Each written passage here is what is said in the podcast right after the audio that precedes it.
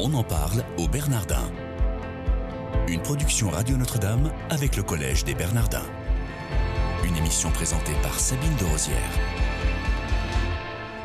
Bonjour à tous, soyez les bienvenus si vous nous rejoignez comme tous les jours dans votre quotidienne. On en parle au Bernardin. J'ai le plaisir de recevoir aujourd'hui Rémi Bunel. Bonjour monsieur. Bonjour. Merci d'être avec nous. Vous êtes retraité d'EDF.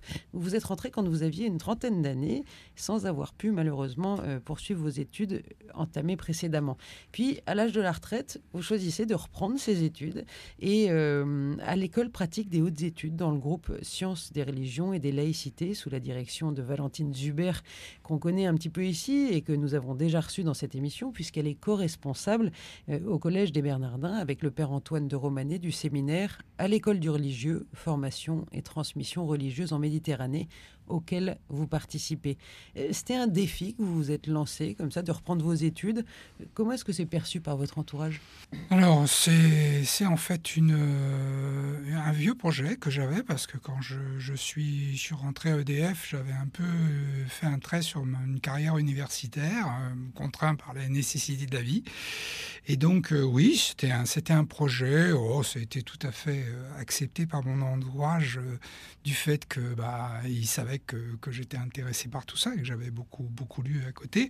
Par contre, le, sujet d'étude n'était pas précisé. J'y suis arrivé euh, un petit peu par hasard, euh, dans la mesure où j'ai une, une formation euh, catholique. Mes parents étaient catholiques pratiquants. J'étais dans un collège oratorien. Et donc, j'ai toujours été intéressé par ce sujet. Et, et c'est vrai qu'à la période de ma vie, bah, c'était plus logique de, de s'orienter vers, vers, vers, ce domaine qu'à une période où on est plus intéressé par les, je dirais, les contingences immédiates de la vie. Et plus matériel peut-être. Plus matériel, oui. Alors, comment est-ce que vous choisissez et rencontrez finalement le PHE, donc l'école pratique des, des, hautes études, et puis ce groupe à proprement parler, euh, sciences des religions et des laïcités?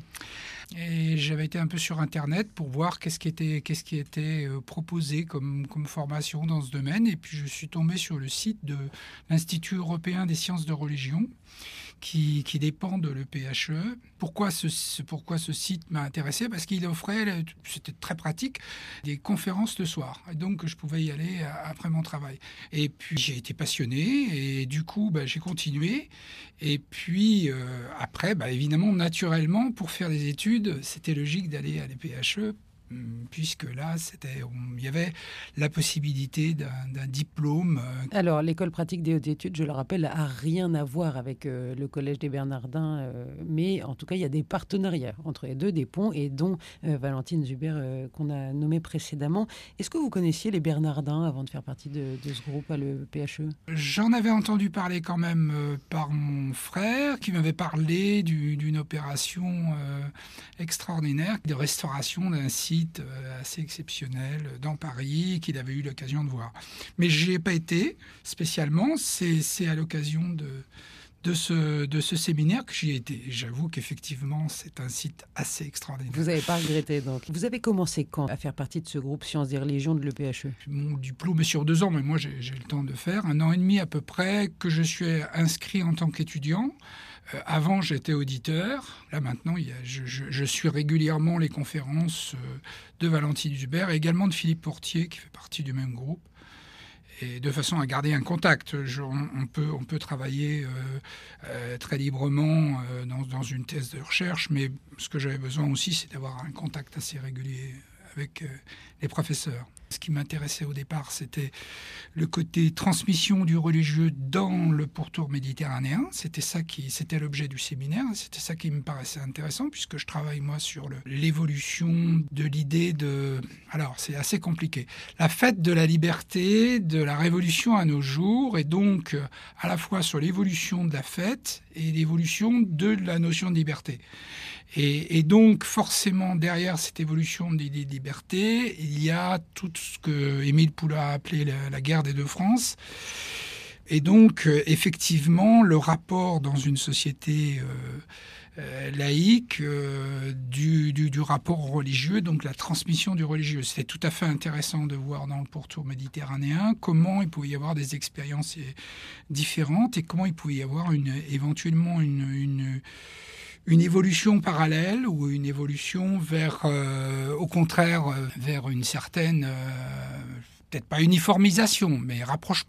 On en parle au Bernardin aujourd'hui avec Rémi Bunel, qui est retraité et étudiant à l'école pratique des hautes études dans le groupe Sciences des religions et des laïcités, participant au séminaire à l'école du religieux, formation et transmission religieuse en Méditerranée. Tout à l'heure, vous l'avez dit, vous êtes né dans une famille catholique, euh, mais vous décidez, malgré cela, de quitter l'Église vers la fin des années 70 et vous vous définissez depuis comme libre croyant. Ça signifie quoi? Je trouve que ça correspond bien à, ma situation, qui finalement est assez, assez commune aujourd'hui. Le, terme de libre penseur a été, euh, il y a eu une espèce d'opéa de, l'athéisme sur la libre pensée. Mais euh, la libre pensée, c'est au départ euh, la possibilité d'avoir une conception métaphysique qui soit indépendante d'une doxa donnée par, par autrui. Ça ne veut pas dire pour autant qu'il euh, n'y a pas de, croyance. Je pense d'ailleurs que le fait de croire est totalement dépendant du processus de, de pensée. La pensée, c'est quoi? C'est construire des représentations et euh, regarder à un moment donné si ces représentations correspondent au réel. Ça, c'est l'aspect de vérification. bon, c'est la, vulgate scientifique qui nous donne ça. Donc, euh, pour qu'il y ait, pour qu'il y ait volonté de, vérification, il faut qu'il y ait un minimum d'adhésion à, ces représentations. Alors, des fois, on peut vérifier, des fois, on ne peut pas vérifier. De plus en plus, on ne peut pas vérifier.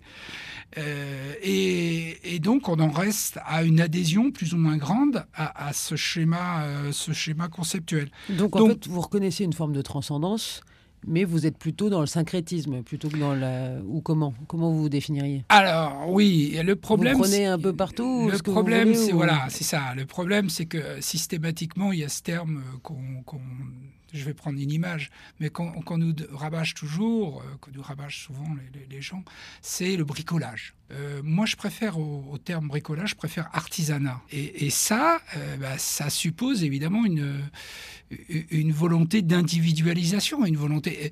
Alors derrière, vous me direz, c'est pas c'est la recherche de la vérité doit être commune à tout le monde, je suppose.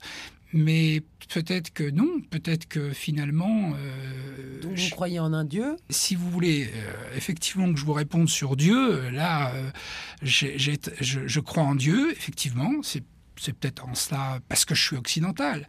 Peut-être que si j'étais oriental, j'aurais une vision différente, peut-être bouddhiste ou autre, et donc pas spécialement sur, sur un Dieu ou sur, ou sur l'ensemble de Dieu. Euh, maintenant, qu'est-ce qu'on entend par Dieu? C'est ça le problème. Hein. Einstein disait euh, Dites-moi ce que vous entendez par Dieu, et puis je vous dirai si j'y crois ou pas. Donc, euh, oui, je crois en Dieu, mais par contre, le, Dieu personnel qu'on m'a enseigné quand j'étais jeune, là, c'est. Disons que je pense que c'est plus lié à l'univers occidental. Par contre, je pense effectivement qu'il y a une transcendance. Je, pense effectivement qu'il y a quelque chose, qu'il y a une réalité au-delà de l'apparence.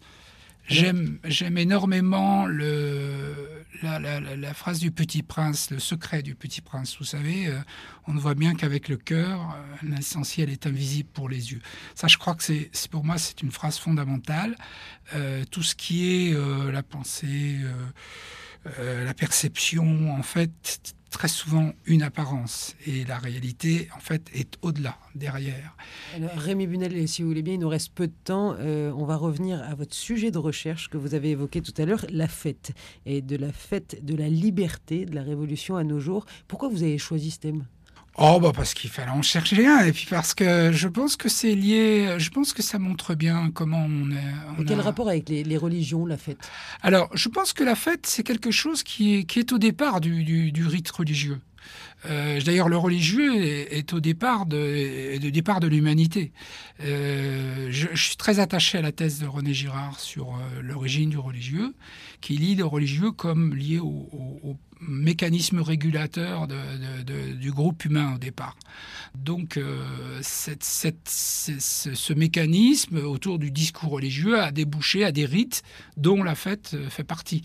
alors, ce qui est intéressant, c'est de voir comment effectivement cette fête a évolué dans les, deux derniers siècles et comment on est passé progressivement d'une fête religieuse à une fête civique puis à quelque chose qui aujourd'hui est, plus un jour de congé. Quoi. Une fête commerciale. Alors, une, fête commerciale, ça peut être effectivement une fête commerciale, ça peut être aussi euh, un espèce de mouvement euh, spontané qui vient d'un groupe humain, euh, bon, qui peut être la fête des voisins, qui peut être la fête de la musique, qui peut être des choses comme ça, et, dont l'État a de plus en plus mal à, canaliser le, rôle, et d'où les difficultés de la commémoration.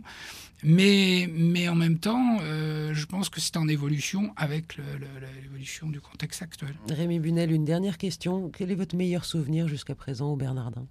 Le meilleur souvenir des Bernardins, eh bien, c'est dans le, dans le, un des derniers, une dernière, dernière présentation, il y avait une jeune doctorante qui m'a, qui nous a présenté ses travaux sur, euh, de, l'université d'Angers, sur euh, la JOC au, dans les années 70. Les jeunesse ouvrière chrétienne. Jeunesse ouvrière chrétienne, ou des, ou des, des jeunes euh, travailleurs immigrés algériens avaient intégré le groupe au départ et euh, il disait qu'à travers la JOC, ils avaient découvert l'islam.